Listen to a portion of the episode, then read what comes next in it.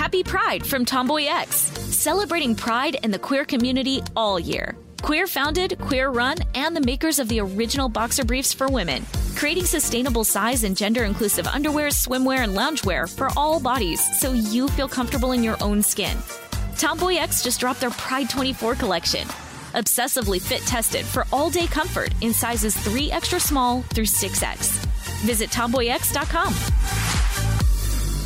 MTV's official Challenge podcast is back for another season. And so are we. I'm Tori Deal. And I'm Aneesa Ferreira. The wait is over, guys. All Stars 4 is finally here. And this season takes it to a whole new level. Old school legends, modern power players, and ex lovers are all competing in Cape Town, South Africa for the prize of $300,000. And we're going to be right here along with you fans, covering every episode on the podcast. Listen to MTV's official Challenge podcast on the iHeartRadio app, Apple Podcasts, or wherever you get your podcasts. Danielle Moody here, host of the Woke AF Daily podcast. We've been with iHeart for a year, and what a year it has been. As we head deeper into 2024 and yet another life changing election cycle, Woke AF Daily is here to keep you sane and woke. Make Woke AF Daily your podcast destination for 2024 election news and analysis. Listen to Woke AF Daily Season 5 on the iHeartRadio app, Apple Podcasts, or wherever you get your podcasts. As important as choosing the right destination when traveling is choosing the right travel partner. Gene! Gene Fodor! Gene, was good! But be careful, because the worst trips result when two partners have two different agendas. The CIA really need your help, Gene. Freeze, Americano! Gene, run! Listen to Fodor's Guide to Espionage on the iHeartRadio app, Apple Podcasts, or wherever you get your podcasts. What's uh, without an introduction? My podcast. I'm Robert Evans, host of Behind the Bastards, the show where we tell you everything about the worst people in all of history and are chronically unprepared to actually start the show that allows me to pay rent and buy food. Um, I I'm ashamed of me. I'm sure Sophie's ashamed of me. Yes. But I can't know. Oh, now I can know because she said yes. Uh, but you know who's 50% chance not ashamed of me. My guest today, Mr. Billy Wayne Davis. I am not ashamed. I'm not proud, but I'm not ashamed. Do you know what I mean? That's what I shoot for. Like you pulled it out, kind of. Yeah, yeah. But everybody You know- listening is going, "Come on, man." Yeah, yeah. I'm, uh, uh, you know, the lesson I learned long ago is that if I just keep talking, um, about 60% of the time, I can pull victory from failure. Um, and I learned that lesson with cops, but uh, it applies to podcasting too. Yeah, that's. I think it applies to a lot more of life than it should. That if you Mhm. just keep Yeah. talking, a lot of times most people will be like, "All right, just get out." All right. just get going. Speaking of getting going, uh, Billy Wayne, have you ever used a fertility doctor? That is an inappropriate question. It's not. Um, I'm pretty open. Um, I have two kids, and I wasn't actively planning, but either of them. I wasn't upset that it happened either, but no, I haven't. I haven't. Okay. Well, um, w- w- would you be would you be surprised? Like, what do you what do you think when you think f- like a fertility doctor? Like, do you have any sort of conceptions in your head about the kind of person who would take that job?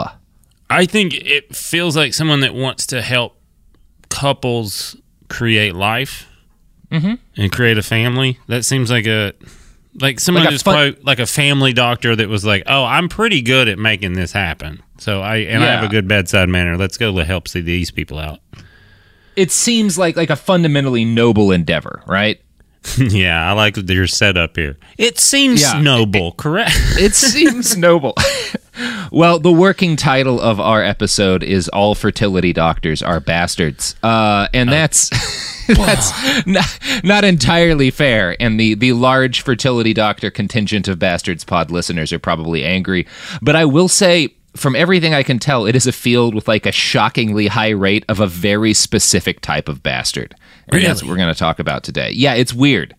Um, it'll all make sense in the end, but the journey's going to be a little bizarre. See, hmm, you know what? That's. I mean, as long as they go to, as long as we get them graduated from medical school, I think we're a, we're a step ahead of everything else we've done.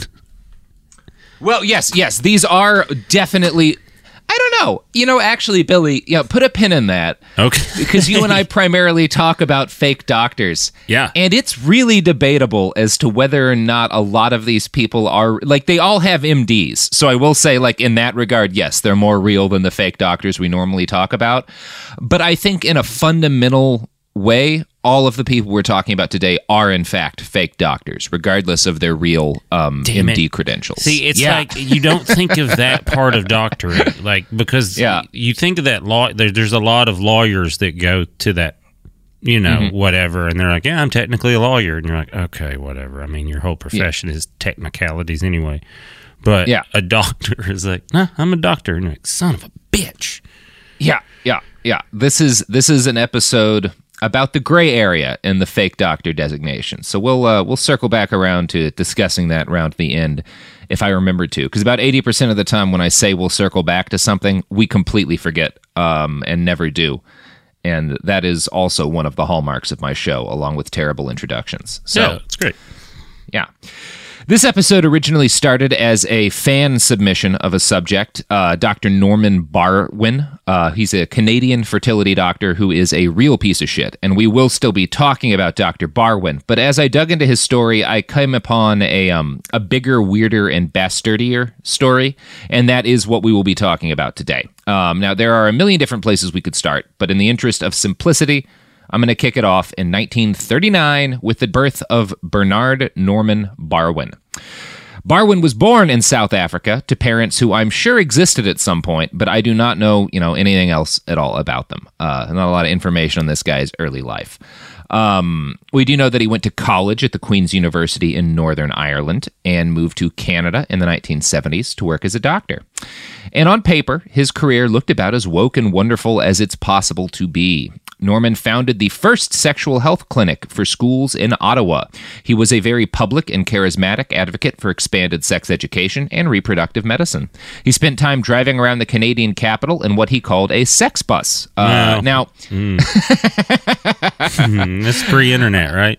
I yeah, it's pre-internet Because there's and, a uh, bang bus in Florida I knew about. Yeah, it, this is very different from the Bang Bus. Okay. Um, rather than being the set for a low budget porn, the Sex Bus was a, a, a way for Dr. Barwin to distribute pamphlets on sexual health. How many disappointed dudes walked into that bus like, this is not what Sex- I- Don't go in there, man. They got reading stuff. It's just paper. I love that the passersby uh, that that we voice in our episodes are always Southerners, even when we're talking about Ottawa. Yes, that is. I mean, to quote the comedian Jesse Case, who's Southern, he was like, "I mean, it sucks, but when I even when Southerners do uh, a dumb voice, it's just a more Southern voice." And you're like, Yeah. "Damn it, that's so true." You're doing the guy from the town over. Yes, exactly. Or the dumber guy in your neighborhood. And you're like, listen how dumb Yeah. he talks. And you're like, ah. Yeah.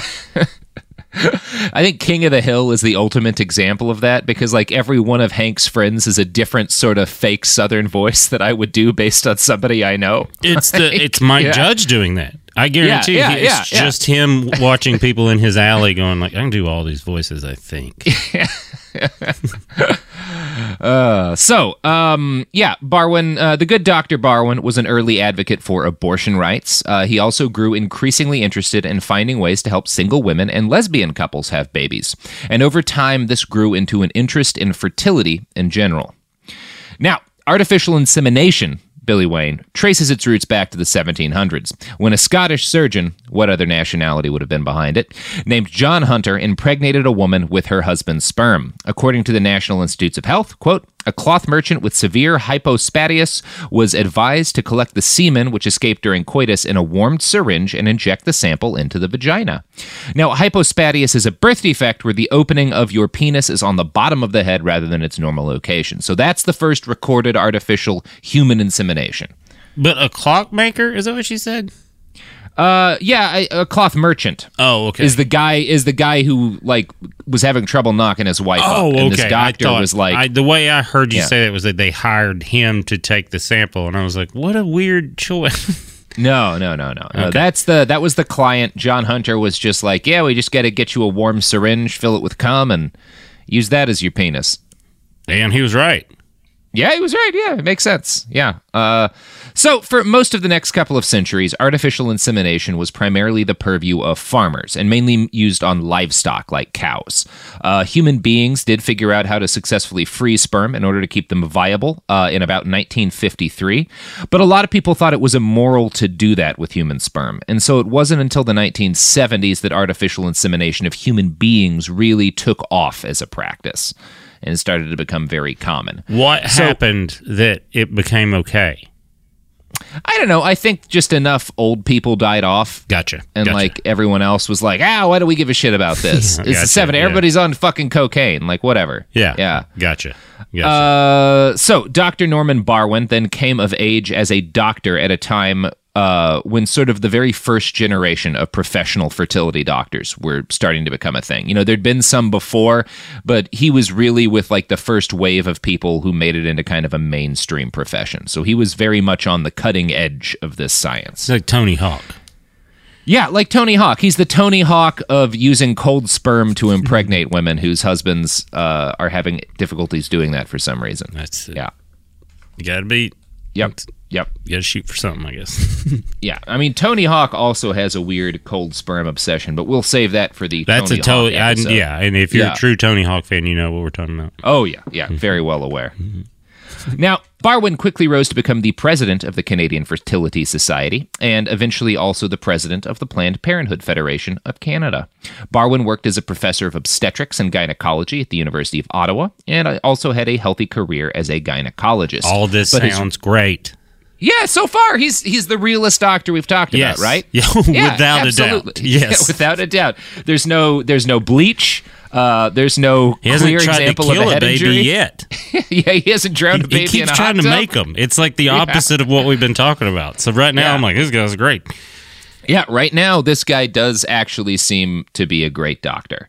Um, and of course, uh, while he worked, you know, in a kind of wore a lot of hats as a medical professional, his real passion was increasingly fertility. And once he left the University of Ottawa, he devoted the bulk of his time to helping parents get pregnant.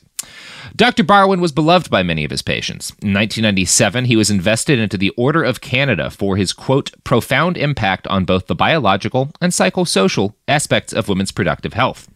He won the Barbara Cass Beggs Award for Women's Reproductive Rights and the Queen's Golden Jubilee Medal for his pioneering success in helping women conceive. Yeah. uh, in fact, uh, Dr. Norman Barwin developed such a reputation for his ability to help infertile couples make babies that his patients started giving him a nickname, the Baby God. Oh wow! I'm sure that ego loved. Yeah, ego was like, you know Yeah. what? Let's just back off that one. Let's just back that. that is a weird thing to call someone. Like, like I, I yeah. I don't see. Well, like you said, like uh, one or two people be like, "Hey, the baby got over there," and then it catching on is very strange. Yeah. Like if I had an intractable health issue, like say I had uh, a, a UTI and Yeah. like yeah, I couldn't get it fixed for like years until like I finally found a doctor who was like able to deal with the problem. I wouldn't call him the urinary tract god. No. That would be bizarre. That would that would seem weird and not like a compliment. No, no, and he'd be like, "Hey, let's let's don't. You shouldn't Yeah. say that. Don't say that again. you shouldn't say that. I'll give you another one if you if you never Yeah. say that again." but, but doctor, yeah. He makes babies, and you're like, like as like yeah. If your wife came Yeah. home, she's like, "I want to go see the baby god," and you're like, mm, "I want to go with you. I'm gonna go with you." Yeah, I'm gonna I'm gonna check out this guy. Yeah, yeah, yeah. and they th- spoiler, they absolutely should have been checking out this guy. Yeah, because I think that's what they called Shawn Kemp was the baby god. the baby god. He just had a lot of kids. Shawn Yeah, Kemp. yeah. He just That's fair. yeah. Yeah, they should have called him Doc Stork. Um, Oh, that was good. I don't know. That's good. that that's better. That's That's, better, and that's not creepy. That's like homey and like kind of warm. You know, yes, but- baby god is. yeah, is creepy. It is Yeah. Like he can Yeah, kill it- your baby too. Yeah, he can kill your baby. It makes me think of uh for my fellow nerds out there, one of the the best monsters in the Dungeons and Dragons like 3rd edition monster manual was this giant hovering aborted god fetus. It was a very cool monster. Um anyway, that that's that's a reference for the nine people uh, listening to this podcast right now. I know. I got. I just kind of zoned out, and then I zoned Yeah. back in when you said aborted god fetus. Where I'm like, what are you Yeah. guys doing over there? That's what reels them all back in is aborted god fetus. Hold Yeah. on, hold on. Say that again. So gods can have abortions? Yes, yes, they can. Yeah. And when they have an abortion, that abortion is also uh, a god. That is Um, the problem. Is they not a happy one. Their abortions become gods because you can't. Yeah. ah, son of a bitch. There's all. So, uh, the baby god was the Dr. Norman Barwin that the vast, vast majority of people in Canada knew up until quite recently. And to most of them, he was considered a hero. But there were some signs early on that not all was well in Dr. Barwin's practice. In 1985, he made a mistake and gave a couple the wrong sperm for their child. Now, considering how new the science of fertility was in 1985, that error made relatively little impact on his career. Everybody's going to s- screw up, even groundbreaking physicians. You can't make babies without spilling a little bit of sperm. I really you know? did. I mean, when you said it, I was like, ah. I mean, Yeah, it's not that bad. whatever. Yeah. Everyone's going to fuck up. Yeah. Like, and you, you know, you consider other doctor mistakes where like a guy dies on the operating table. A baby that's slightly different from the baby you intended to have, not a big deal, right? Yeah. Yeah. Yeah. Yeah. Like, yeah, we got a baby that can jump. This one's awesome. Yeah, this one's way better. Neither of us can jump. This is great. Yeah. Yeah, we both have eczema. This baby's going to do great. This is fantastic. So, in the mid 1990s, though, it happened again. A lesbian couple sued Dr. Barwin for giving them semen other than the semen that they had selected from their chosen donor. That would be, Yeah. yeah, that, that would upset me. Yeah. Now, according to the Toronto Star, quote, that incident was designated a prior error in the agreed statement of facts presented to the panel Thursday. On that occasion, Barwin was notified of this error by the College of Physicians and Surgeons of Ontario and states that he took some steps to endeavor to ensure that no such errors would occur in his practice in the future. So, again, two errors, you know, in like a decade, really not a big deal. But the errors kept happening, uh, twice more during the late 1990s. And since Dr. Barwin inseminated a lot of ladies, he was still generally seen by most people as incredibly good at it, although it was now clear that there were some issues in his practice. That said, his high success rate meant he would still be the guy that you'd go to when other fertility doctors couldn't get you knocked up. So the mistakes kind of got swept under the rug. Nobody thought anything sinister was going on. Dr. Barwin continued his career as a celebrated physician. In 2003, during an interview, he told a reporter that accidentally inseminating a patient with the wrong sperm was his quote, worst nightmare. Which, you know, I feel, makes yeah. sense. yeah. Now, a decade later, that nightmare burst onto the public stage. Like, I don't know, I should have made like an analogy to to like, you know, water breaking or something, but I didn't think to, and I can't properly word it now. I think we're okay without it. You Yeah, know what I mean? you mean? think so? Yeah, I think like Uh burst onto the stage like a bunch of amniotic fluid? That good? yeah, or just yeah, because and here's the thing, like just slowly took its time coming out. Yeah. Yeah, that's that's, that's really fair. That's usually how the baby. It, in Yeah. my experience, like they're not like, "Hey, I'm here." They're like, uh, yeah. Yeah, they kind of don't want to leave, which considering the world makes sense. "Oh yeah, no." I'm still Yeah. every time I think about it, I'm like, ah, seems Yeah. like that we started off in the best spot. Yeah, every time I have to wake up, I am reminded of how difficult it must be to be a baby. Do you reach down like- and you feel your belly button, and you're like, "Damn it, God damn it. Yeah. Still not there." So, uh, Dr. Barwin was found to have mixed up the sperm that had created four of the babies born from his clinic. According to the Star, quote, at least four of those babies aren't the biological result of their fathers or the sper- sperm donor designated by their mothers. Because of mistakes at Barwin's clinic, experts dispatched to review procedures at the facility could isolate no evident reasons for the mix up. Those children will never know the male side of their parentage, thus left forever ignorant of crucial medical history details. So, one of those babies had grown into a man by 2013, and he testified against Dr. Barwin uh, and had to essentially explain what damage had been done to him as the result of the fact that nobody knew who his biological father might be.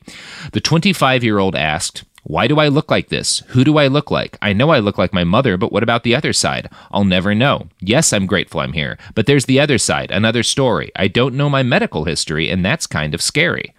It's like, yeah, this is a real problem, you know? Uh, And the these fuck ups at this point by like 2013 were bad enough that Dr. Barwin was finally punished, albeit with the medical equivalent of a slap on the wrist. He was found guilty of unprofessional conduct and incompetence, and his medical license was suspended for 60 days. He also had to pay $3,600 in legal fees. The young man who testified against him was not satisfied by this justice. Just a two month ban, he said afterwards. I think he should completely lose his license. So, I don't know. At that point, you know, uh, I mean, to be honest, if I'm like, if I'm like trying to evaluate it fairly and I don't know the rest of the story, five or six errors in like 40 years, eh, it doesn't seem that bad. Really, I don't. That's right? where I'm at right now Yeah. too. Is like, Yeah. I, I just, Yeah. I feel like I don't know. Have you played baseball? It's mostly Yeah. errors. It's hard. Yeah. Everybody fucks up more than that. Yeah. Like, and I know like we hold doctors to a higher standard, but still. Like, well, in theory, we yeah. do. In theory, we do. But Yeah. yeah, Uh, no, now- I'm completely with you, with you on this. Where it's like, I, I just feel like he's, and when he fucks up, you still get a baby. You still which got is- a baby. Yeah. which is kind of what you wanted, right? There's not alligators coming out of women's Yeah. like like wombs here. Like he's not fucking up that bad. yeah, he gave you what you wanted, Um, just not yeah. exactly what you wanted, which feels like what Like God whole- does anyway. In theory, Yeah. That's just having a kid. oh yeah, Yeah. it is. Yeah. now, most doctors probably would have gotten harsher punishments than a 60 day suspension of their license, but the court took Dr. Barwin's sterling career into account. His pro choice advocacy, his groundbreaking work in reconstructive surgery for transgender people, and his many awards. All these mitigating factors saved him from losing his medical license. But they did not save him from attracting greater scrutiny from Canadian journalists. In the wake of his sentencing, The Star published a deep dive into the doctor. The title of their article is one of my favorite titles in journalism history. Wrong sperm, Dr. Barwin took shortcuts in career and races too. Wow, and Yeah, racist too. Doctor. Races, yeah. Yeah, the reporters at the Star revealed that Dr. Barwin was also an inveterate marathon cheater, which we're going to talk more about in a little while. That's, uh, I just my jaw dropped because that's just like why I don't know. That, Yeah. that's not one to cheat on. You're just like yeah, anyone can cheat in this. This is not. That's hilarious. I, it'll. I think it'll make sense when we get through the rest of this guy's backstory. Oh, man. Um, because it all it all seems actually kind of pretty much in line to me. But yeah, it's it's quite a title. What a I just love that they call him wrong sperm doctor. that is a good. I mean, if you're gonna go with Baby God for a while, I think wrong sperm doctor is fitting when Yeah. they figure you Yeah. out. Yeah. yeah. Yeah, I, I love thinking of the editorial meeting where they're like, how do we get across that this is a doctor who put the wrong sperm in people in the fewest words possible? What about wrong sperm doctor? And they all laughed, and then they were like, "Let's do it." Yeah. It's Canada. We're having fun up here. Now, Billy Wayne, you know what's as good as calling Dr. Barwin the wrong sperm doctor? This transition to ads. Oh, that was smooth. That was like, Yeah. I was like, "Is this silk? You- you- Are we on silk right now?" You barely noticed it, didn't you? didn't Almost slid right by. Yeah, I thought we were still talking. Slid right by like one of the baby god's babies sliding out of a birth canal. See, you still got what you wanted. Yep, I did. I, I, think that should have been. you'll get. You might not get what you want, but you'll get what you want. And speaking of getting what you want, products!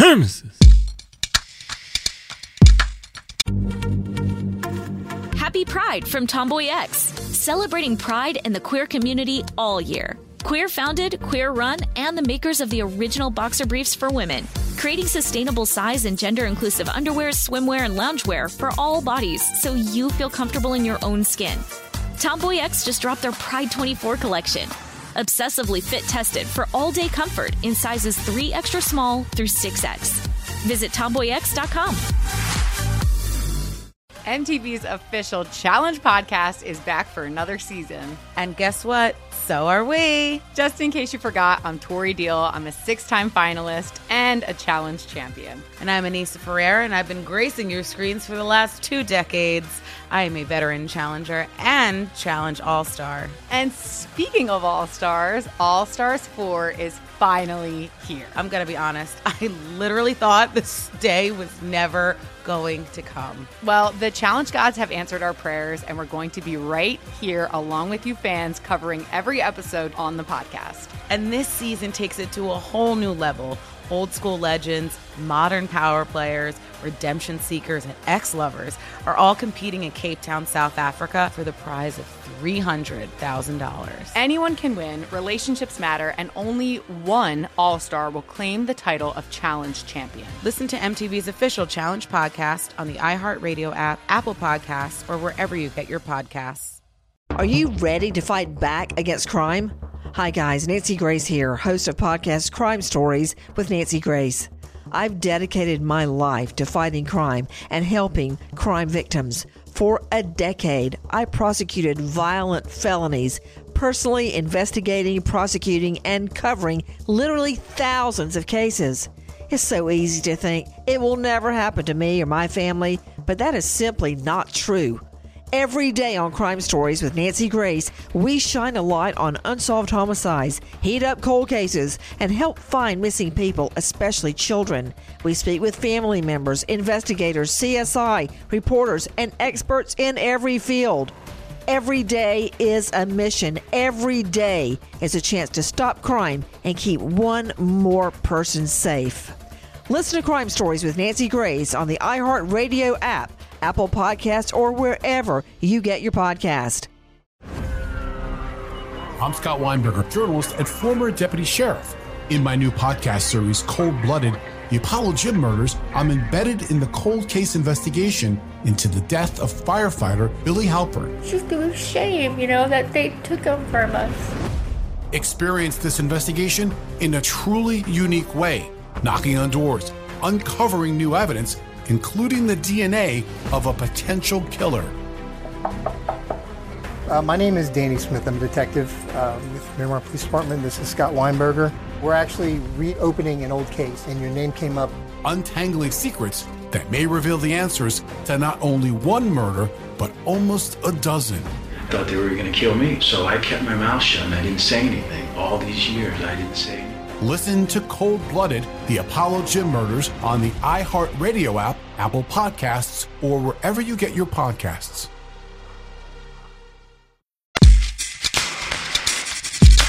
And we're back. Uh, that started out as a rough transition to ads, but I think I think we found the right transition to Felt ads. right. It felt Um, right. it felt right. It's kind of like how you don't always get the baby you'd plan to have, but you always get the baby you're supposed to have. You have. get the baby you're supposed to have.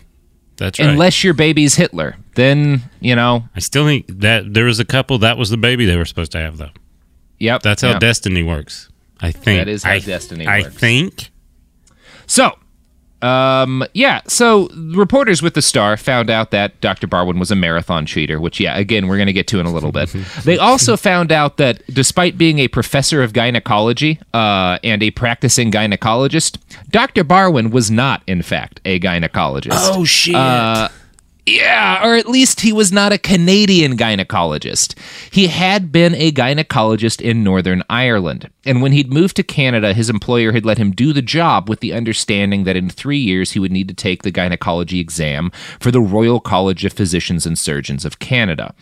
Dr. Barwin did take that test several times, but he repeatedly failed it. He maintained his status as a general physician, but that was it. Now, somehow, in spite of this, he was made the director of the high risk pregnancy clinic and the co director of the fertility clinic, and he was allowed to teach other people how to be gynecologists. Um, Well, exactly it's, it's how and rude wha- in Canada to ask any follow up question, I guess. yeah. I'm a gynecologist. He failed his test. Ah, are you? Don't be rude. I'm sorry. I'm sorry. Hey, he failed his test. Should we tell him he can't work as a gynecologist anymore? It'll hurt his nah, feelings. Let's It'll just hurt- go to the Tim Hortons. uh, so I'm going to quote again from the Star, uh, attempting to explain how this happened. Questioned long afterwards by the Ottawa Citizen, Barwin at first claimed he left Ottawa General because he wanted more freedom, then implied resentment among professional colleagues, and finally asserted that he had nothing to prove because he'd been certified by the Royal College of Obstetrics and Gynecologists in England. He did indicate embarrassment over the controversy. I'm not proud of it. I ain't got nothing to prove. All Yeah, I ain't got nothing to prove. I ain't taking your test. I ain't trying to prove I'm a doctor. Well, you said you're a doctor and a You gynecologist. did, you did say you could do this job and then failed the test that we've set to make sure people could do this job. it's not that you have nothing to prove. You can't prove it. I, I, I tried using that line the last time I failed a driver's license test, and uh, it it did not work. Um, but Listen, I ain't trying to prove you people I've never met I can't drive a car or can drive a car. I ain't, I ain't what I'm trying to do. you ask the homeless man embedded in the grill of my truck if I can drive. He'll tell you I knows how. First of all, I don't think it's any of your business if I'm drunk or not right now. That's not your business. I got nothing to prove. I ain't got anything to prove to you. now give me my picture card. Oh, all right. Now, Billy, are you ready to talk about Dr. Barwin's marathon cheating? Did, yes, I that was that. I don't know why it piques my interest more than the the making babies he's not supposed to because Mhm. I feel like that's just most of professional athletes. Well, in the year 2000, doctor, but not a gynecologist, Barwin ran the Boston Marathon, and he pulled down a pretty incredible time 3 hours and 17 minutes. Fuck. That put him at. Yeah, that's a good ass time. Uh, now, that put him at number 14 in the 60 to 69 age group. And for some reference to people who aren't runners, a 3 hour and 17 minute marathon would be fucking good if you were 20. Yeah. Like, that that's a great time for a healthy young person. That runs Now- a lot. that runs a lot. Yeah. Uh, his time at the Victoria Marathon in British Columbia, which had qualified him for the Boston Marathon, had been even better. He'd managed it in less than three hours. That's insane. But it's that is insane. Would be incredible if he had actually gotten either of those times. Okay. See, the Boston Marathon doesn't just take people's word for their time. It monitors runners with cameras, referees, computer timing equipment, and microchips attached to the shoes of runners. And when race officials looked into Dr. Barwin's time, they found a couple of issues. Glen McGregor, a reporter for the Ottawa Citizen who dug into Barwin, managed to dig up a letter the director of the marathon had sent Barwin three wi- days after the race. Quote, You failed to appear at multiple checkpoints along the marathon route. Please provide this office with any information that may be helpful to assist in authenticating that you did run the entire marathon course, including type of clothing worn, other visual identification, split times, companion runners, etc. Dr. Barwin had, of course, nothing to back up his claims. He was disqualified. Listen, Yeah. there's a bartender who will tell you exactly where I was at the whole time. Yeah. Uh, he was disqualified and banned forever from the Boston Marathon a month later. When McGregor questioned him about this initial response, uh, his answer was, quote, I'm not quite sure now what happened, whether I had a faulty chip or what. But later, according to the Star, quote, he changed his story, admitting he dropped out around the 10K point because of an inguinal hernia, jumping back in at the end because he wanted to experience the exhilaration of crossing the finish line with a group of friends. Me too. I thought I'd feel the high of coming in. I got a friend to give me a lift to the finish, Barwin told the paper. I have a hard time with this. It wasn't my intent to do this. It was a breaking point, you know? Yeah, it was a mm-hmm. breaking point. Yeah, man. Hey, I got a hernia, I- I- but uh, I want to feel like, Yeah. uh, what's it feel like to win? Like, no, you should go to the hospital. Nothing- that thing's nothing to poking do- out of your side right now, man. Like, no. So you're a doctor. Huh? You're a doctor. So the auto. Oh, gynecologist. Yeah. Oh, okay. Okay. Best gynecologist in Canada. Mm, okay. Now, let me see that vagina. And he just like lifts up a woman's knee.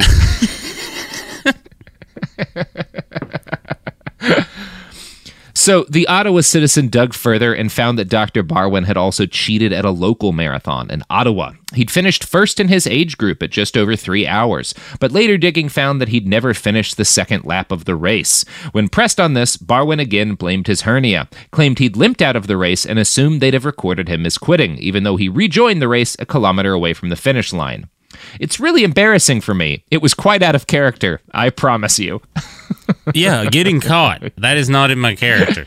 I cheat Yeah, all the time. in- I am not used to getting caught, and I am embarrassed right now. Now, unfortunately for Dr. Barwin, this is the part of the story where he starts getting caught at stuff besides marathon cheating. Does he have a Um, wife? I think so, yeah. I 'Cause don't know anything about her. Because I Yeah. feel like the whole time she's like, "Did you cheat again? Did you cheat at the Did you cheat again? Did you?" He's like, "I beat three hours." She's, She's- like, "You keep cheating." Yeah. He's the kind of guy that would like come back from a football game with a stolen trophy and been like, "Look at me, I'm a running back." I won. I won the football game today. She's like, "You're 61 years old." She's like, I play for the Argonauts. I play for the Toronto Argonauts.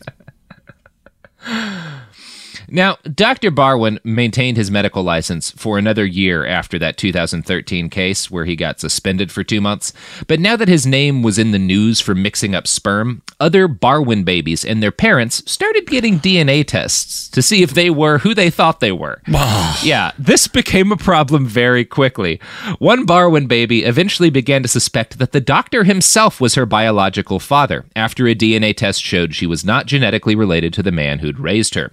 According to NBC, quote, Barwin confirmed through a DNA test that he was her father, but said the only occasion he had used his own semen was when he was calibrating an automatic sperm counter, and some of it must have become mixed up with donor sperm. Oh man, come on, dude! You buying that, Billy? God, I was cleaning it and it went No, I off. was just- I was cleaning mine and it went off. And that's what.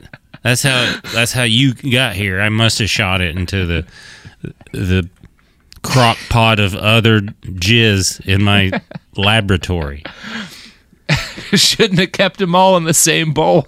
I mean, it is that thing of like when you confront somebody like that, you everyone expects like that moment when you're like, "Aha, I got you," and they're going to be like, "Okay, you got me." But that never happens with people like this. They're always like, "No, No. probably what happened was like a bird came and took some of my jizz and put it in this, and then f- we had a bird problem." And you're just like, "I Yeah. can't even. This is." God damn it. yes, that's all you can say Yeah. is just, oh, god damn it. Yeah. And he's like, I know, right? you. Baby, Yeah. god damn it. Yeah, those fucking birds. Yeah. He's, I know, right? Birds, you know? So, uh, that lie, if it ever was believable, and I don't think that it was, crumbled immediately under a flood of new victims. One of these was a patient who'd given birth in 1990 to a daughter. Uh, she'd thought she, that Dr. Barwin had used her husband's sperm, but then her daughter wound up with celiac disease, a genetic condition neither parent shared. Dr. Barwin resigned his medical license in shame in 2014, but people continued to come forward. One of those people was a young woman with the last name of Palmer. Her journey started with the DNA test she took for an online registry. She knew she'd been the product of a sperm donor, and she wanted to know if she had any relations in the area. To her surprise, she had one. A second cousin who just so happened to be related to Dr. Barwin, Oh, the man. fertility doctor who had artificially inseminated her mother. Palmer set to work trying to unravel this mystery. At one point, she confronted Dr. Barwin, who informed her that, alas, he'd lost the donor registry, and there was no way to figure out who her biological father was. Oops. Oops. It was me. It was me. But oops, we don't know. Yeah. We don't know. It was me. We don't have any Next, proof. I lost it to the- the, other jizz. It must have went down the, the, the jizz. That fucking bird dropped it into the jizz bucket. and Now, now all the inks run off. And, ah. Ah. So, You're 18, uh, though. No child support. Uh, I'm going to quote now from the Ottawa Citizen. I don't know how this happened, she recounts Barwin telling her in what would have become a familiar refrain. the fertility doctor had something else to say to Palmer. He told me I was obsessive for wanting the answer. You are young. You are in a healthy relationship. Isn't that enough for you? He asked. Such a dick. he is a real dick. He is. Yeah. Yeah. He's a. Palmer says she tried to. yeah.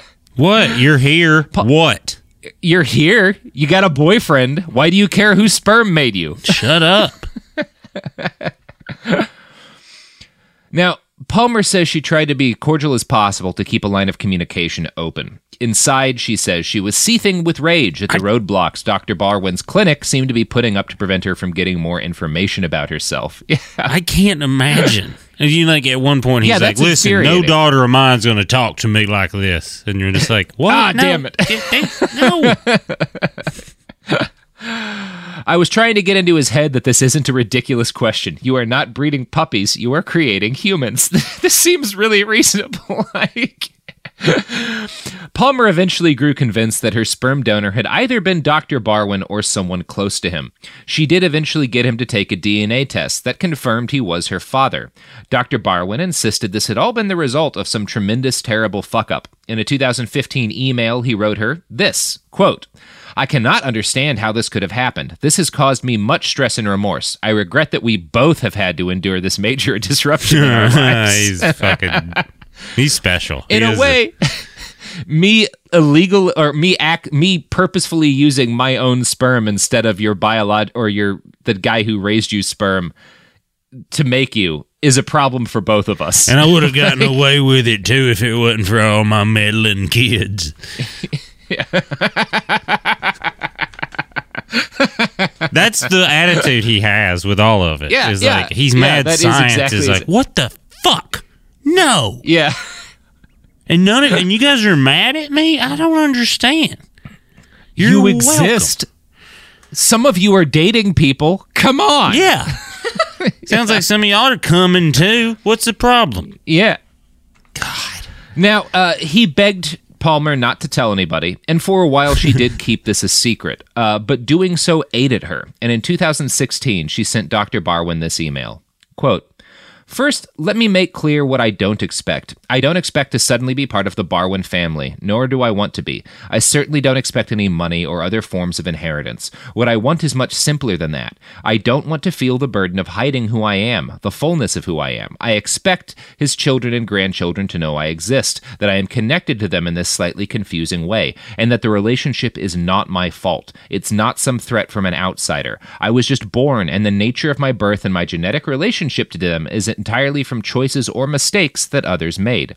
Totally reasonable. All of Like, that is insanely reasonable considering Yeah. the circumstances and what has happened that to that might person. be that might be the most reasonable paragraph that's ever been read on this show. without that I've heard, without a doubt. yeah, yeah, That without been a doubt, Without Yeah. a doubt, that's the most reasonable human thing we've heard. And it was just Yeah. like, listen, what you did, I don't want anything from you. I just need to be able to acknowledge who I am as a human person. And he's like, hey, easy. Well, think about me. Here's his here. response. Oh no, no. No, Yeah. it makes me want to jump out the We're- window already. Like when you said, "Here's his Yeah. response," I'm already like, I don't want to. I don't want to. Well, and the window next to you is the poison room, so that would be perfect. doubly dangerous. Perfect. I'll just be Yeah. dead, and then I'll hit, and then we'll make sure I'm dead. Yeah. Barwin's response is what I'm going to read now. Sophie, make sure the poison room door is locked. Okay. Okay. Quote, Copy. I am concerned that if this becomes public, my professional credibility will be damaged. Yeah, I am so sorry will. that my Yes. issue. yes. I am so sorry that my issues are causing such an impact on you. It's not that I don't want to let my children know about you. It's just that I am worried about how they will feel about me. If you plan to inform others, my concern is fucking piece of work. he's such a piece of shit. God, I mean, any clinical psychologist is like, tell him to come see me. Holy shit! Yeah. I feel like I feel like the I'm not a psychologist, but I feel like the ethical response if he went to a cr- clinical psychologist would be for that psychologist to hit him in the face. yeah. Yeah. Oh yeah. Oh, we've. Oh, you're the case. Yeah. Come here. That's that's the one case in the DSM. Like they lined this out years ago. Nobody's ever done it. Like, no, it says here you're the only type of person I can punch. I have to counsel serial killers, but you I can hit. I get to punch you. I get to punch you. This is exciting. Yeah. I'm not done reading his response. Mm. If you plan to inform others, my concern is how they will see me. Again, it is not about you. You have been very understanding, reasonable, and patient, and from what I can gather, you are a fabulous person. I wanted to let you know why I have been delaying. I am still trying to come to terms with what I have done and how my family will feel about me if they were aware of my unintentional action. See, it's not about you. The issue of who your father is is not about you. it's about me, the guy who conned your mother into getting my cum inside her. Well, and, and he doesn't even Yeah. say that. He doesn't even. Yeah, no, he's not even that honest. He says at the end, "My unintentional action," yeah, which is Yeah. still like, nah, dude. No, dude. You can't start it with being like, "You're gonna fuck up my doctor thing." You're not thinking about me or me or me here, and then also, I didn't do this. It was an Yeah. accident. Where you're like, well, none of what you said, none of it. It's like even if you're worried about your doctor thing, then you admit that you're not a good doctor. In Yeah. the same thing. Yeah, that it's very frustrating. Whew. Now, I mean, it is for sure. I mean, before we read that, I was like, well, this guy's obvious a narcissist where he's just like, I'm gonna, everyone's Yeah. gonna take my seat, and then he can't even respond without being like, you're not even thinking about me. You're like, oh, he's yeah. Wow. Yeah, this guy is a hardcore narcissist. And by 2019, it was clear that Dr. Barwin had been responsible for mixing up the sperm donors for between 51 and 100 babies, and quite possibly many, many more. Way we'll never know for sure. for sure. Yeah, yeah. Because there's a bunch Now, of kids out there like, oh, you went to that doctor? Fuck. I don't want to Oh, know. you you know what? You shouldn't read up on it. Mm-mm, don't. yeah. Now, uh, it was also shown that he had been the donor himself for at least 11 of those babies. More, more. Way more? Way Yeah. more. Way more. I'm Yeah. I'm if I had money to bet for on this, this would be like, yeah, there's more. hmm Oh, there's a lot more Barwin babies who were literal Barwin babies. Mhm. Yeah. Mhm. Now, at this point, it became clear that whatever had gone down was no accident. Dr. Barwin had purposefully impregnated women with his sperm against their will. Now, Billy, in a reasonable world, would you consider, would you think that would be a crime? It sounds I mean by definition, it sounds like rape. Yeah, it, it it's not rape, but it lives in the same housing development. I okay, I understand it. yeah. It's the same shitty gated community. Yes. Yeah, yeah, yeah. It's the same shitty gated community Yes. as rape. Yes, it is. um, you know what's not in the same gated community as rape, Billy Wayne Davis? Hopefully, uh, Coke, Koch Brothers app is that? Uh, yeah, I mean, actually, if it's if it's a Koch brothers ad, it might be in that ballpark. They built um, they built the gated community. That's who built it. they built the gated community, and they built it above a leaky gas pipeline. Uh huh. On a Native American reservation. yeah. Anyway, Everyone uh, got sad. thus begins our most smoothly led into ad break uh, of all time. Products. That's a good one. Mm-hmm. Nice job. Happy Pride from Tomboy X, celebrating pride in the queer community all year. Queer founded, queer run, and the makers of the original boxer briefs for women, creating sustainable size and gender inclusive underwear, swimwear, and loungewear for all bodies so you feel comfortable in your own skin. Tomboy X just dropped their Pride 24 collection. Obsessively fit tested for all day comfort in sizes 3 extra small through 6X. Visit tomboyx.com. MTV's official challenge podcast is back for another season. And guess what? So are we. Just in case you forgot, I'm Tori Deal. I'm a six time finalist and a challenge champion. And I'm Aneesa Ferreira, and I've been gracing your screens for the last two decades. I am a veteran challenger and challenge all star. And speaking of All Stars, All Stars 4 is finally here. I'm going to be honest, I literally thought this day was never going to come. Well, the challenge gods have answered our prayers, and we're going to be right here along with you fans covering every episode on the podcast. And this season takes it to a whole new level. Old school legends, modern power players, redemption seekers, and ex lovers are all competing in Cape Town, South Africa for the prize of $300,000. Anyone can win, relationships matter, and only one All Star will claim the title of Challenge Champion. Listen to MTV's official Challenge podcast on the iHeartRadio app, Apple Podcasts, or wherever you get your podcasts. Are you ready to fight back against crime? Hi, guys. Nancy Grace here, host of podcast Crime Stories with Nancy Grace. I've dedicated my life to fighting crime and helping crime victims. For a decade, I prosecuted violent felonies, personally investigating, prosecuting, and covering literally thousands of cases. It's so easy to think it will never happen to me or my family, but that is simply not true. Every day on Crime Stories with Nancy Grace, we shine a light on unsolved homicides, heat up cold cases, and help find missing people, especially children. We speak with family members, investigators, CSI, reporters, and experts in every field.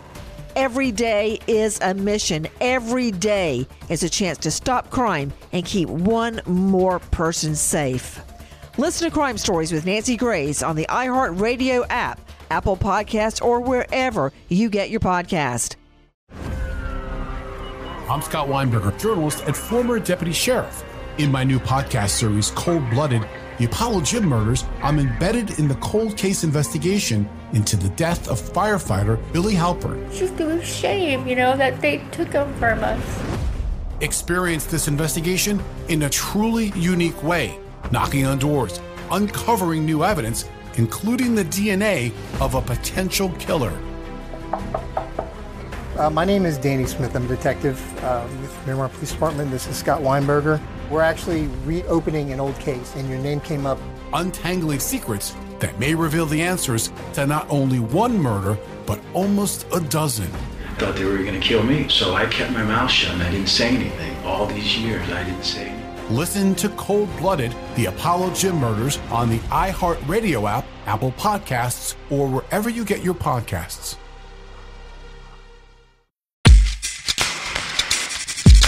We're back. Yes. Uh, so as I kind of intimated in the before the lead out, this was not against the law. Um, nothing well, it's Dr. never Barwin been a did was against the thing law. to bring up, right? exactly. Exactly. Nobody thought this would happen. Yeah, like all of yeah, the the assemblies looking at each other like, I mean, it should be, but Yeah. it's not. Ah, shit. Yeah. we haven't had this issue before. Damn, It's like committing tax fraud in space. Like nobody quite thought to like make sure that that was down in the books. yes, yes, Um, yes. He yeah. international waters the shit out of that, didn't you? Yeah. Now, the only official comeuppance that Dr. Barwin suffered was a disciplinary panel from the College of Physicians and Surgeons of Ontario. Dr. Barwin did not show up at his own hearing, denying his victims a chance to get any kind of closure. He His just showed up pleaded- at the end, right? No, he didn't even show up at no, I just like to think that that's Oh, what oh. he like. He started the hearing and then left, and then showed up right before it ended. That would be true to form. I just wanted, to, Um, I just wanted to feel like what the sentencing was. That's all. I, I just wanted to feel it. I wanted to feel the feeling of being sentenced. I just but- wanted to feel it. Yeah. I had a hernia. Yeah, like in the middle of the hearing, he's like, "Ah, I Yeah. got a hernia," and someone leans over and is Ah. like, "Is he doing the marathon thing?" Is he doing the marathon thing again? At The hearing?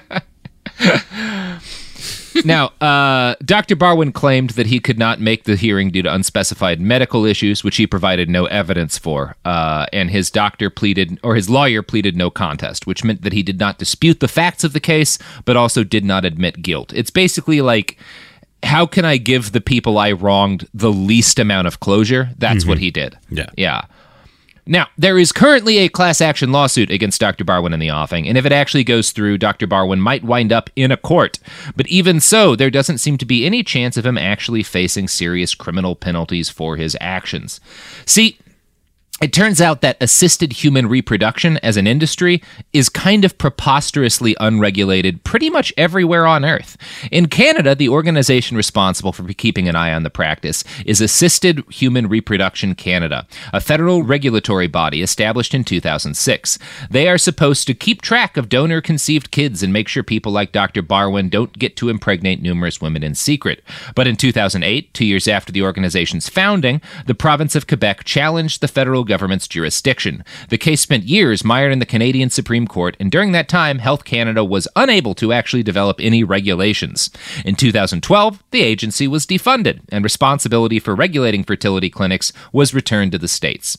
So there's barely anyone keeping watch, and up until recently, there were barely any laws in Canada, certainly none aimed at stopping someone like Norman Barwin from using his own sperm on donors. And this is not just a Canadian problem. Basically, everywhere the fertility industry exists, it does so with almost no regulation or oversight.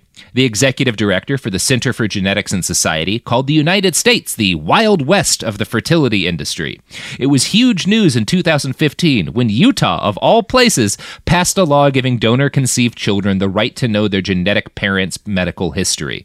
Like, crazy that Utah would actually be the first to like the state that's like, yeah, you can sell people lead and call it a vitamin. Yeah. Like, how many wives? they're You, on the how many right wives you got? this. How many wives you have? Then yeah, you can do that. If you have Yeah. four, you can do that. If you got four. um, now, Utah is kind of unique in passing this law because most states don't regulate even, like, don't even regulate how many children can be conceived by a single donor. Do you like, think though that Utah did it for some back channel Mormon genetic thing where they're making It sure might ev- be- everyone's a you know, Mormon? if I, I, I if I was a better researcher, I would have checked in on that. I was just happy to see that somebody had instituted that law in the United States Yeah. and shocked that it was Utah. I'm not sure why it was Utah. and I don't. Um, I mean, might I don't want be- to throw out Mormons, but it's just they're just that the way they do government there is very Yeah. interesting. So I mean, it might just be that like because uh, there's so many large families in Utah, the fertility industry is bigger there, and so they Yeah. needed to start regulating it earlier than other places. I really don't know. I think you said it more articulately than I did, Yeah. where it was just like, you think it's weird Mormon shit? You know, it's got to be weird Mormon shit. It's I Utah, it. right? But Like everything yeah, traces back to weird families and they Mormon. want- Yeah, but um, Yeah. yeah. Yeah, you, you can't get. I'm doing it. It is. You got to mix your liquor behind a curtain, but you can know who your biological father was. It is confusing. yeah. Uh, now, this is where we leave Dr. Barwin. What I found in my research is that he isn't so much a bastard as one member of a species of bastards. And this brings me to the story of Dr. Donald Cline. He was an Indianapolis era fertility doctor in the 1970s and 1980s, the same wild and woolly days that Dr. Barwin started practicing. you want to guess where this story goes, Billy Wayne? I yes, I do. No, I don't. No, you know what? I don't. Don't. It'll I'm going to quote from the New York Times here. Quote, Many couples sought Dr. Cline out at his Indianapolis era fertility clinic during the 70s and 80s. They had children who grew up and had children of their own. What the couples did not know was that on an untold number of occasions, Dr. Cline was not using the sperm of anonymous donors. He was using his own. Mhm. Through 23andMe and other similar genetic testing websites, three dozen half siblings of those women have been found. Three dozen? Ball- three dozen! Said Jacoba Ballard, 38, one of the biological daughters. She expects the number to grow. In some instances, state prosecutors said, Dr. Cline even told women that he was using their husband's sperm, but provided his own. what is the thought? Is- is it that doctor thing that they get where they're like, I um, is it some weird? I I think it's narcissism, and I'll, I'll ask you. We'll hold on to that thought because once we get a little bit more information, I think we can discuss this in detail. And I think there's a pretty clear conclusion here. Okay. Um, but I want to go through the other cases. So, Dr. Wow, there's Cline like a there's like a like you said a species of man that is like yeah, it's a whole type of guy. Yeah. Wow. yeah. So no Dr. one's Cline- special. No one's No, special. no. Certainly not Dr. Norman Barwin. Even if you think, hey, I'm just secretly impregnating all these women, I am. Yeah. No one else is doing this shit. There's like four other people. Like, yeah, I'm doing it too. Yeah. You're like, damn. Yeah, I mean, I've had to deal with that feeling just because of the existence of the dollop, and it's nice to know that that's true with doctors who use their own sperm uh, as well. Yes. yes. Where you go to Now, uh, an audition and everyone looks like you, and you're like, what in fuck? yeah, that's really uh that's one of the things about Los Angeles that can drive you crazy is how easily Yeah. you could be sorted into a type. Yeah. or or you go to auditions like I went to one where it was written for me. Like I was the guy. Like they were like, like we want Billy Wayne Davis, and then I went and I didn't get it because someone did it better than me. He was a better Billy Wayne Davis than you. And I was like, he probably was. He probably was. he had their look or whatever. Whatever company was like, yeah, that's he's better than the real one. I mean, we actually we were planning to have you on the show a lot earlier, Billy Wayne, but you know you kind of flubbed the audition, and uh, I, I have to say Jamie I'm Loftus good at is a great I'll Billy Wayne Davis. Yeah, She- she- she's. Uh, so, Dr. Cline is still alive, but has refused doggedly to address any of this or to explain himself to his victims. In December of 2018, he pled guilty to two felony counts of obstruction of justice and was given a suspended 365 day sentence. Now, the only reason he received that much of a punishment and any kind of criminal punishment at all was because he lied to state investigators when he initially claimed he hadn't used his own sperm to impregnate anyone. The fact that he had tricked a bunch of women into bearing his genetic material was not a crime. now, if he would have admitted to it, would it become? He'd a be fine. He'd still be fine. Yeah, he'd be. He probably would have lost his medical license. Like that that stuff they can do for it, but he wouldn't have gone. He wouldn't have like gotten a criminal sentence. Yeah. What? But would it would have put him in like civil? Yeah, yeah, yeah. I mean, you can sue people civilly for anything, and I think he's certainly at risk for that because he definitely like you can claim material harm for what he did. Yeah, because the Um, the ego yeah. of like not admitting it when you're doing it, because I think they want. It's like a you know that's a thing where you're, you're like I think part of them like someone was like, hey, you can't admit you did this Yeah. because you will have zero money ever again. Yeah. Maybe that's the case. Um, now, the state medical board did bar him from holding a medical license again, but since Dr. Cline had retired in 2009, this isn't an enormous punishment. We have no way of knowing how many of his genetic children are out there. Meanwhile, those children have no way of knowing who their biological father was because Dr. Cline shredded all of his patient records. Uh, cool. Co- cool, dude. He's cool.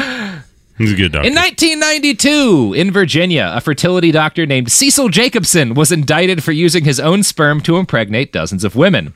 Now, it was illegal in Virginia. So, Hey, Virginians, right. you can take some pride in the fact that your state is way ahead of the curve on this. yeah. He was sentenced to five years in prison and more than $116,000 in fines.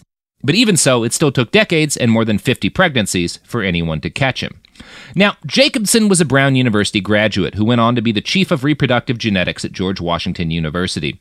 In the 1960s, he claimed to have successfully implanted a fertilized baboon egg into a male baboon and kept the pregnancy viable for nearly four months. He never published this work, and he's probably lying about it. Yeah. But the fact that he considered this something to brag about probably should have been a red flag decades earlier. Now, I'm going to quote from a medicalbag.com article on the man. Quote, by the 1980s, Jacobson had started o- operating a genetic center in Virginia. He proclaimed himself a fertility specialist and began treating patients who had difficulties getting pregnant.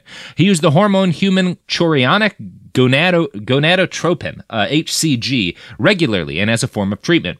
Jacobson would falsify pregnancies, have patients undergo ultrasounds, and then tell them that the fetus had died around the third month of pregnancy. Suspicions began to arise, which were reported to local authorities. Federal investigators stepped in and came to find that in addition to the falsified pregnancies, Jacobson had been artificially inseminating patients with sperm, supposedly from screened and anonymous donors. The investigators determined that there was no donor program and that Jacobson was using his own sperm to impregnate patients. Oh, there's a donor Jac- program.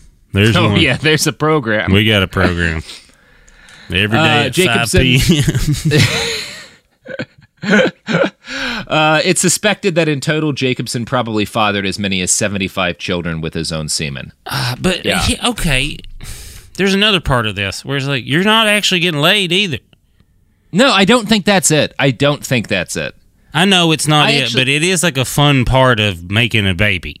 It is the better part of making. It's way better than like you know when putting it in the to be- glass and then putting it in Yeah. the thing and then moving. Yeah. Yeah, yeah. Yeah. Yeah, I was gonna say when they turn out to be Wil Wheaton, but yeah, all of those other parts suck too. Now, there are many fertility doctors with stories like this. On the 24th of August, 2019, two days before I wrote this script, Today magazine published an article titled, Their Mothers Chose Donor Sperm. Their Doctors Used Their Own. it tells the story of Eve Wiley, who learned at age mm-hmm. 16 that she'd been conceived via artificial insemination. The doctor responsible, Kim McMorries, told her mother that he'd found said sperm through a California sperm bank and believed this to be true until she took a consumer DNA test. Eve told reporters, You build your whole life on your genetic identity, and that's the foundation. But when those bottom bricks have been removed or altered, it can be devastating.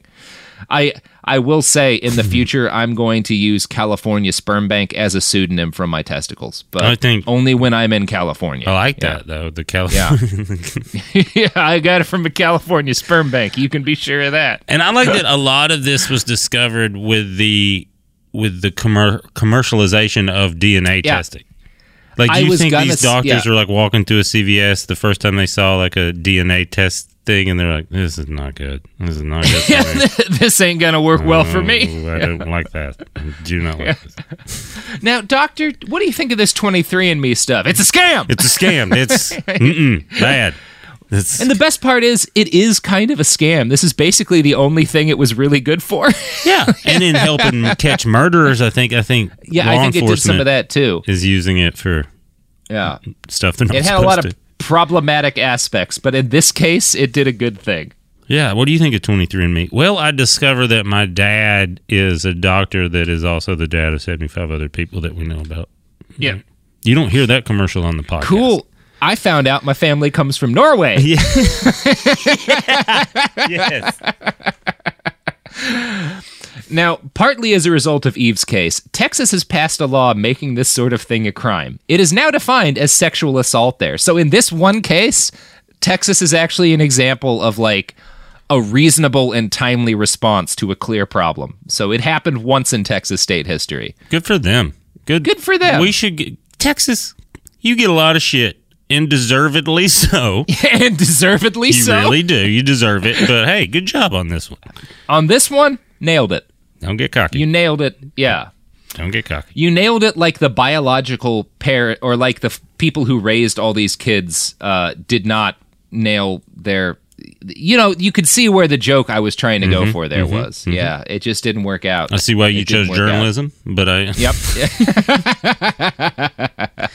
I do think, like, yeah, like, and even with the Canada thing or the Mormon thing, it's like, I do feel like there's probably livestock. There's a livestock reason somewhere involved in why they're ahead of this. It's like artificial. Somebody reads this story about people and is like, "My God, this is going to infect the steers." Yes. yeah. That's industry. That's our industry Yeah. here. And it's Yeah. Mm-hmm. like, yeah, no, I do think there's probably something because like that's how I know about artificial insemination is because I was raised on a cattle farm, and it's not a as complicated a process as people would think it is. No, no, no, it is not. It is. Uh, it is not. Although I think people would be interested at the lengths that are gone to to stop bulls from actually having sex with anything. Yes. Um, yeah, Yeah. that that's an entertaining part of that industry. They're pretty horny too. Yeah, they get Yeah. them all worked up, and then they're like, "Hey, Yeah. how are we going to stop?" And they're like, "Ah." There's a lot strong. of like in the meat industry. There's a lot of like uh, uh, things to be angry about in terms of an injustice, but that should be on the list. like, yes, yeah, it's not as bad as like keeping animals in their own fecal matter outside of sunlight and stuff in a cramped pen, but it's still not cool. It's not. It's mean. That's why yeah, they're it's mad. really mean. That's Yeah, why. that's why. they don't want those dudes on. Yeah, they are ornery sons of bitches. They're just like, oh, you're mad because that dude's on you? No, no, I don't care. He's on my back. They haven't let me fuck in a while. Mm-hmm. You For an idea of like the environment I grew up in, my mom's favorite sport to watch was bull riding, primarily for when the guys would get horribly injured. She Yeah, loved watching those guys get fucked up by bulls. It's awesome. it's awesome. It is awesome. That's what you, and it's like when my that's my whole problem with the NFL not coming forward. Just Yeah. say it causes brain damage, and then they Yeah. sign a waiver, and you get to make a bunch of money. Look, we know guns kill people, and it's a huge industry in the United States. If you were just like, yeah, football's horrible for people, do you still want to make a hundred million dollars? People would still say yes. They know it already and do it. Yeah. And then Yeah. when someone stops, like Andrew Luck, and everybody's like, Yeah. "What is he doing?" And he's like, "Well, I think he's He's He wants to enjoy his millions of dollars before his brain melts. Yeah, he just wants to remember what life is like. Yeah. Yeah. God. Yeah, he, he knows he's got 10 years left before he shoots himself in the chest and leaves a note telling doctors to study his brain. Study my brain because I'm a good person. But this which has happened to a bunch of those guys. yes, Yeah. number one Yeah. Junior Seau that you know about. But there's other Yeah. ones that have that you don't know about that are like this. I Yeah. gotta. I'm tired of being crazy. Yeah. Ugh. Horrible. Ugh. Thank So, God I went to horrible. one football practice in college. and Was like, fuck this. I did play for a season in high school, but I was not good at it. Uh, and I mostly avoided the head injuries. See that I was pretty good at it in high school, so I could avoid the head injuries. So Yeah. that was the that was My- mine. Was like I don't like hitting people, but I like scoring touchdowns. I, I can say all my head injuries in life have come from teaching special ed. I think my dad might back that up too. yeah, no, it's you'll get hit in the head a lot, depending on what type of teaching He's you a do. football coach at a special ed teacher. I'm sure he's like, Yeah. no, I got hit way more special ed. Mm-hmm.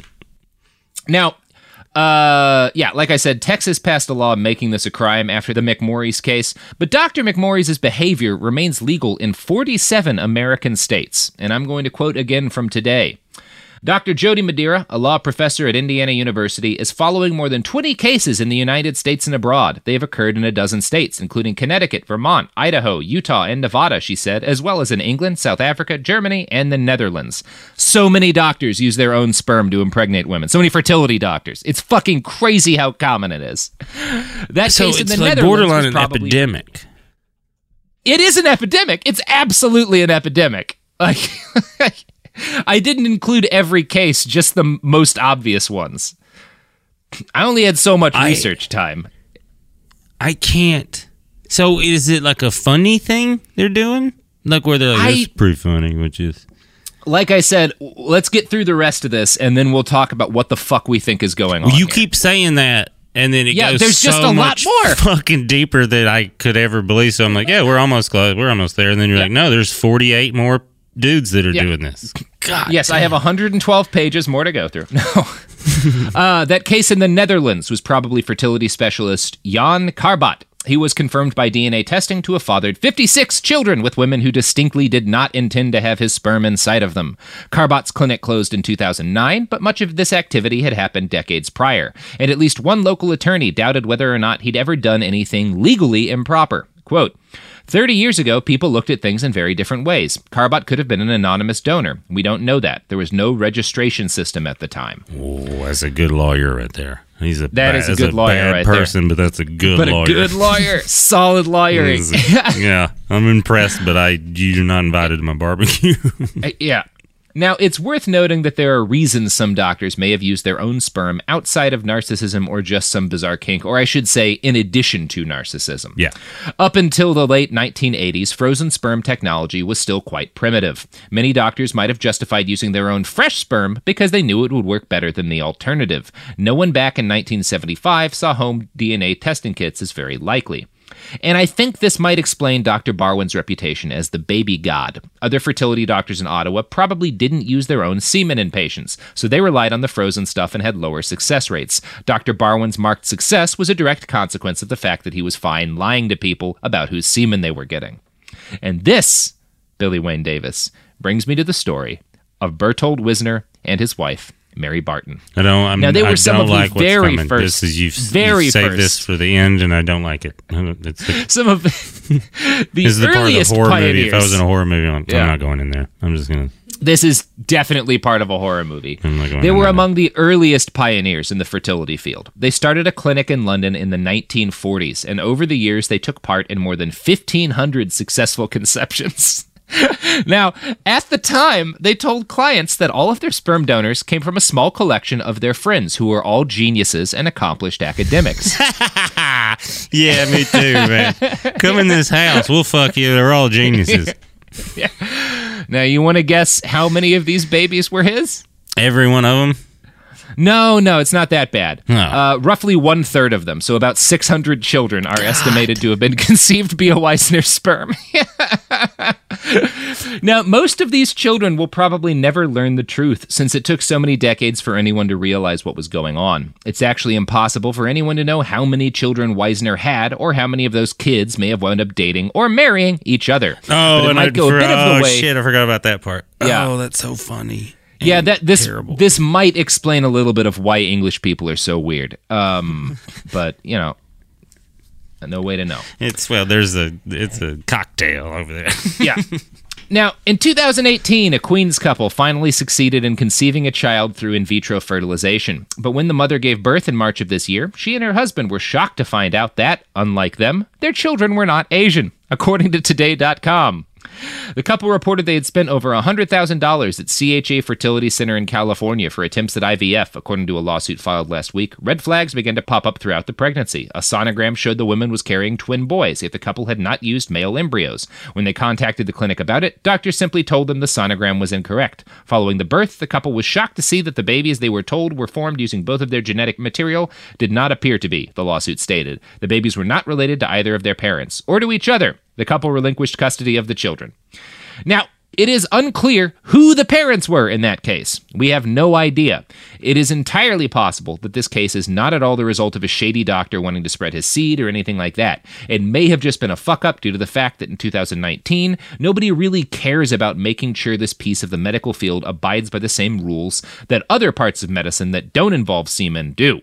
Dov Fox, a professor of law at the University of San Diego, provided this explanation to Today. Fertility centers, and there are almost 500 of them in the United States today, operate free of almost any regulation at all, Fox told NBC News. There's no federal law, no state law, no enforced professional guideline that enforces requirements, that licenses these facilities in the way that they label or diagnose or handle sperm, eggs, and embryos that result in the creation of people. In fertility medicine, it's very different than any other field where we regulate very closely what's called never events. These are major avoidable mistakes, things like blood transfusion on the wrong person or a surgery on the wrong body part or the wrong patient. There, we require mandatory disclosure and we figure out what went wrong and how to fix it. We have nothing like that for what you might call never events in reproductive technology. So that's neat. I.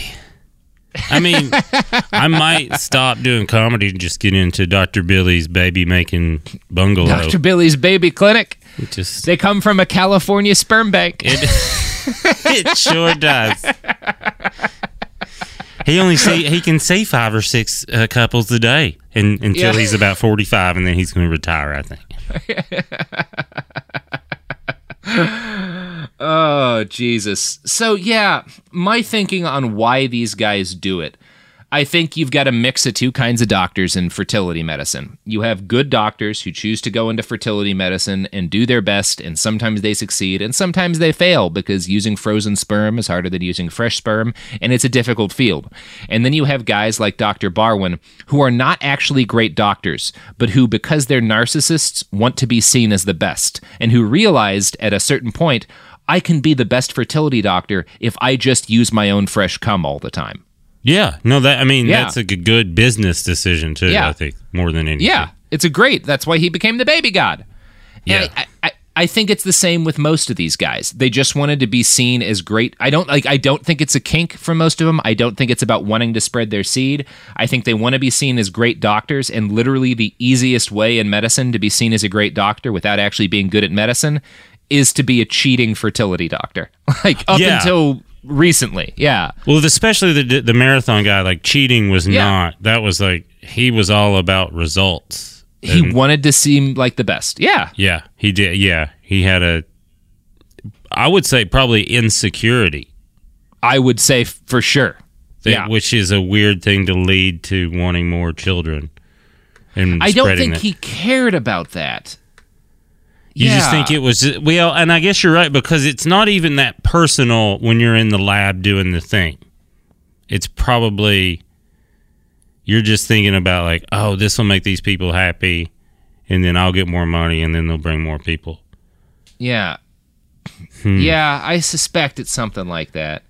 Or they're, You I mean, they're all smart enough to realize like maybe they're all hanging out, and he's like, yeah, they all. I mean, it's tough because you freeze them. Sometimes they live, most of the time they don't. So Yeah. it would be like one smart ass doctor, you know, they're playing golf, and he's like, "Be easier if I just jacked off myself into it." And then the other guy was Yeah. like, "Huh, okay, huh, easier, huh? it huh?" Would be easier, wouldn't it?" He says that as he's like surreptitiously picking up his ball and dropping it 10 feet forward. yes. Or just like kicking it with his foot. He was like, that yeah, would be kicking it with his foot. That would be wedge. easier. Yeah. Uh, oh, Jesus Christ. He's like, look, look, Yeah. 36 again, par. Yeah, I had an interesting journey writing this episode because I like started looking into Dr. Barwin and I did a few hours of research and then I realized that his story on its own just wasn't enough for a full episode and I was starting to be like, ah, god damn it, I got to start over again. And then like by accident googling, I just came across another doctor like that and another and another and another. And it's like, oh my god, this is like a whole thing. Yeah. No, I had. Well, that's the thing. Like you hear those stories, like every now and then, it's like, hey, some fertility doctor, Yeah. did the thing, and then it wasn't until you're like, then there was another, and then you're like, oh, they've never put those stories together. Yeah. Well, and nobody's there's not a single like nobody's keeping track of this shit. Nobody ever thought it would be a problem, so there's just no there's no infrastructure set up to make sure it's a fucking it doesn't happen. It is Like, a weird not- scam because for a long time there were no victims, quote unquote.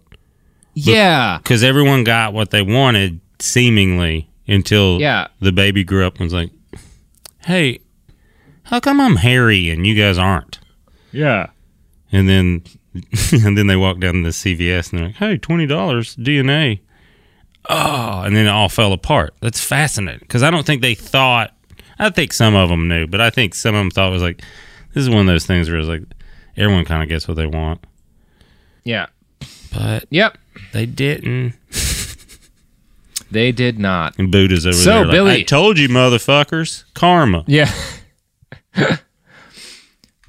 so Billy, Mm-hmm. uh, how you feel today? You know, we, we asked a question at the beginning of this as to whether or not these were fake doctors, and they definitely had MDs. But I do still feel the same thing is going on in their heads as is going on with the other fake doctors we talked about, where it's an ego thing. They want to be seen as great doctors. Yes. And in these guys' case, they did get MDs, so they went further, but they were still fundamentally the same kind of grifter. Yes. I, I believe. Yeah. If not more dangerous.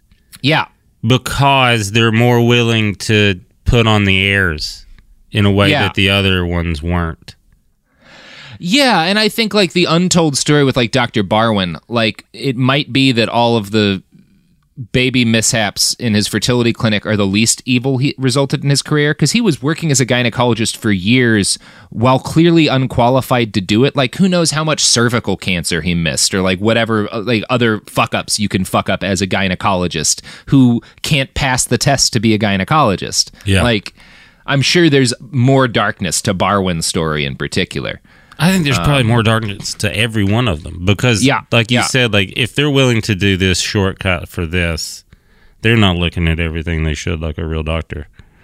yeah It's No, like 'cause they those are- dermatologists in LA that are just you go and you're like, you're not a real dermatologist. You're just injecting shit into rich ladies' faces. Oh yeah, you're just shooting stuff into people's lips. Yeah, and Yeah. then they're like, uh huh, yeah. Mm-hmm. Do you want Yeah. you want your weed Mhm. card too? And you're like, I gotta get out of here.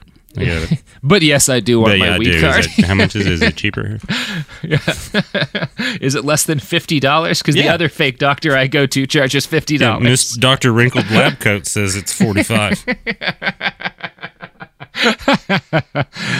uh, see, I'm so torn because I love the whimsy of the the. I wish the the fake medical marijuana industry had never changed. well, it, there was a. Yeah. It's a real industry.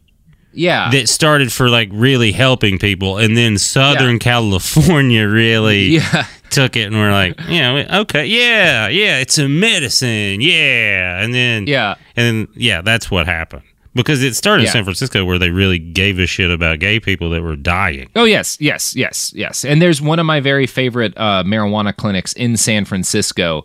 Um, is like named after this guy who was uh, like the partner of the guy who opened it, and the dude like that the shop is. I don't I don't remember the name of the shop. I don't think it's that. But like the dude the dude who opened the shop, his partner died of AIDS. And Yeah. like he opened the shop because he had these dark memories of having to like go buy weed from shady drug dealers to like try and like help his lover's like appetite and like fight his pain and stuff. And he Yeah. was like it was just so demeaning to have to do that for your a sick person you love that I don't want anyone to go through that. So yes, I don't mean to say that like medical marijuana isn't a thing. I just I love how bullshit Southern California's medical marijuana industry got. It was It- beautiful. So beautiful. Where you're just like, I could Yeah. see the ocean when I got my card. That's hilarious. Mm-hmm. I can see the ocean. The doctor has a framed picture of the Mona Lisa smoking a blunt on his wall, and it is nailed to the wall. Next to all the symptoms of what Yeah. you can say to get it.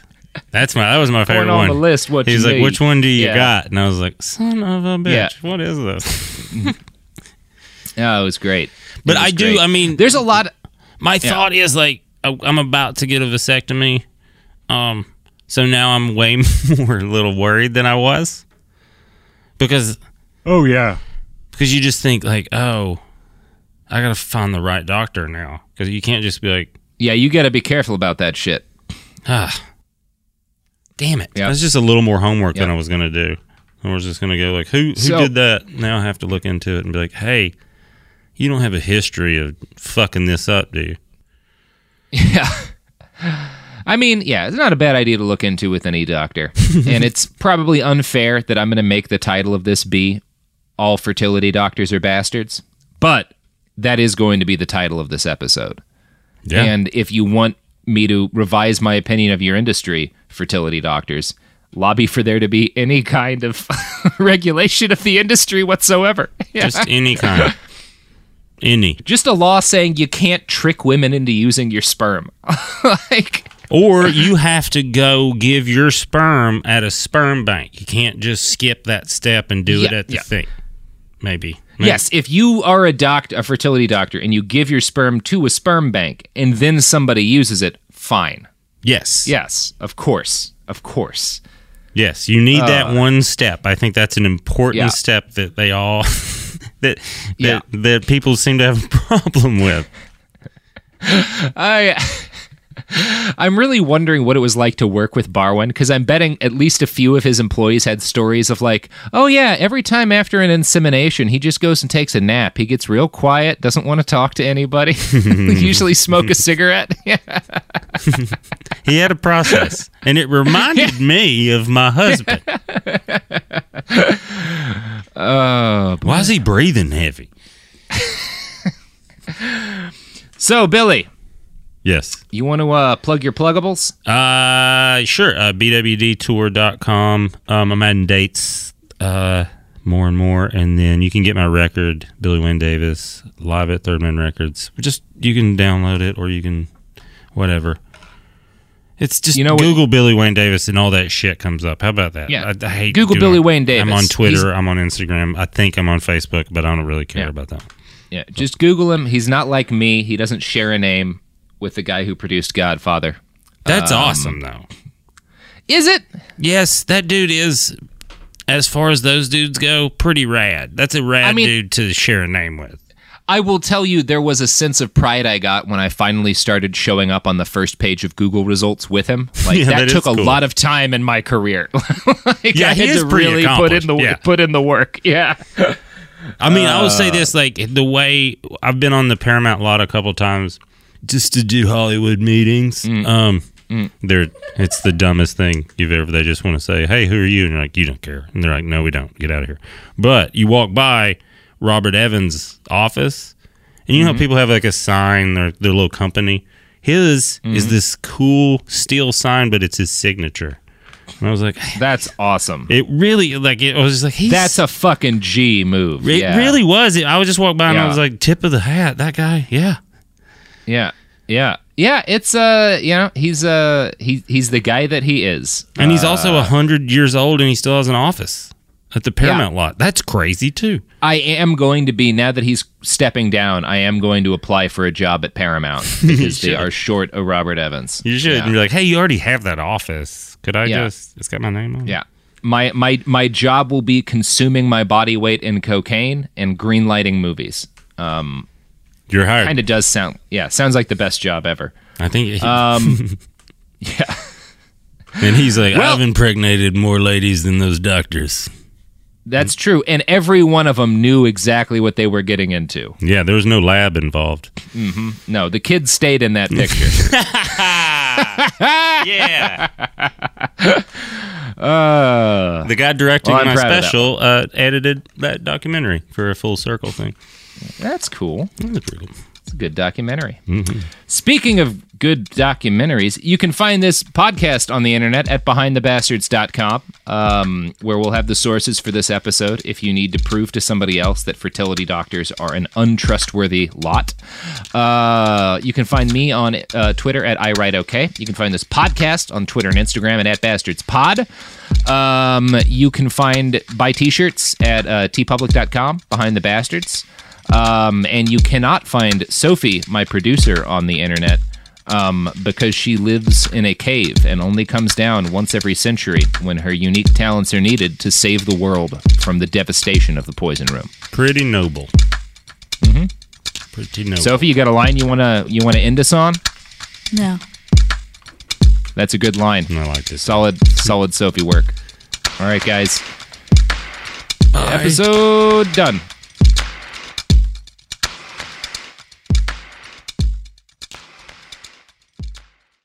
Happy Pride from TomboyX. We just dropped our Pride 24 collection. Queer founded, queer run, and creating size and gender inclusive underwear, swimwear, and loungewear for all bodies so you feel comfortable in your own skin. Visit tomboyx.com to shop. MTV's official challenge podcast is back for another season. And so are we. I'm Tori Deal. And I'm Aneesa Ferreira. The wait is over, guys. All Stars 4 is finally here. And this season takes it to a whole new level. Old school legends, modern power players, and ex lovers are all competing in Cape Town, South Africa for the prize of $300,000. And we're going to be right here along with you fans, covering every episode on the podcast. Listen to MTV's official Challenge podcast on the iHeartRadio app, Apple Podcasts, or wherever you get your podcasts. As important as choosing the right destination when traveling is choosing the right travel partner. Gene! Gene Fodor! Gene was good! But be careful, because the worst trips result when two partners have two different agendas. The CIA really need your help, Gene. Freeze, Americano. Gene, run! Listen to Fodor's Guide to Espionage on the iHeartRadio app, Apple Podcasts, or wherever you get your podcasts.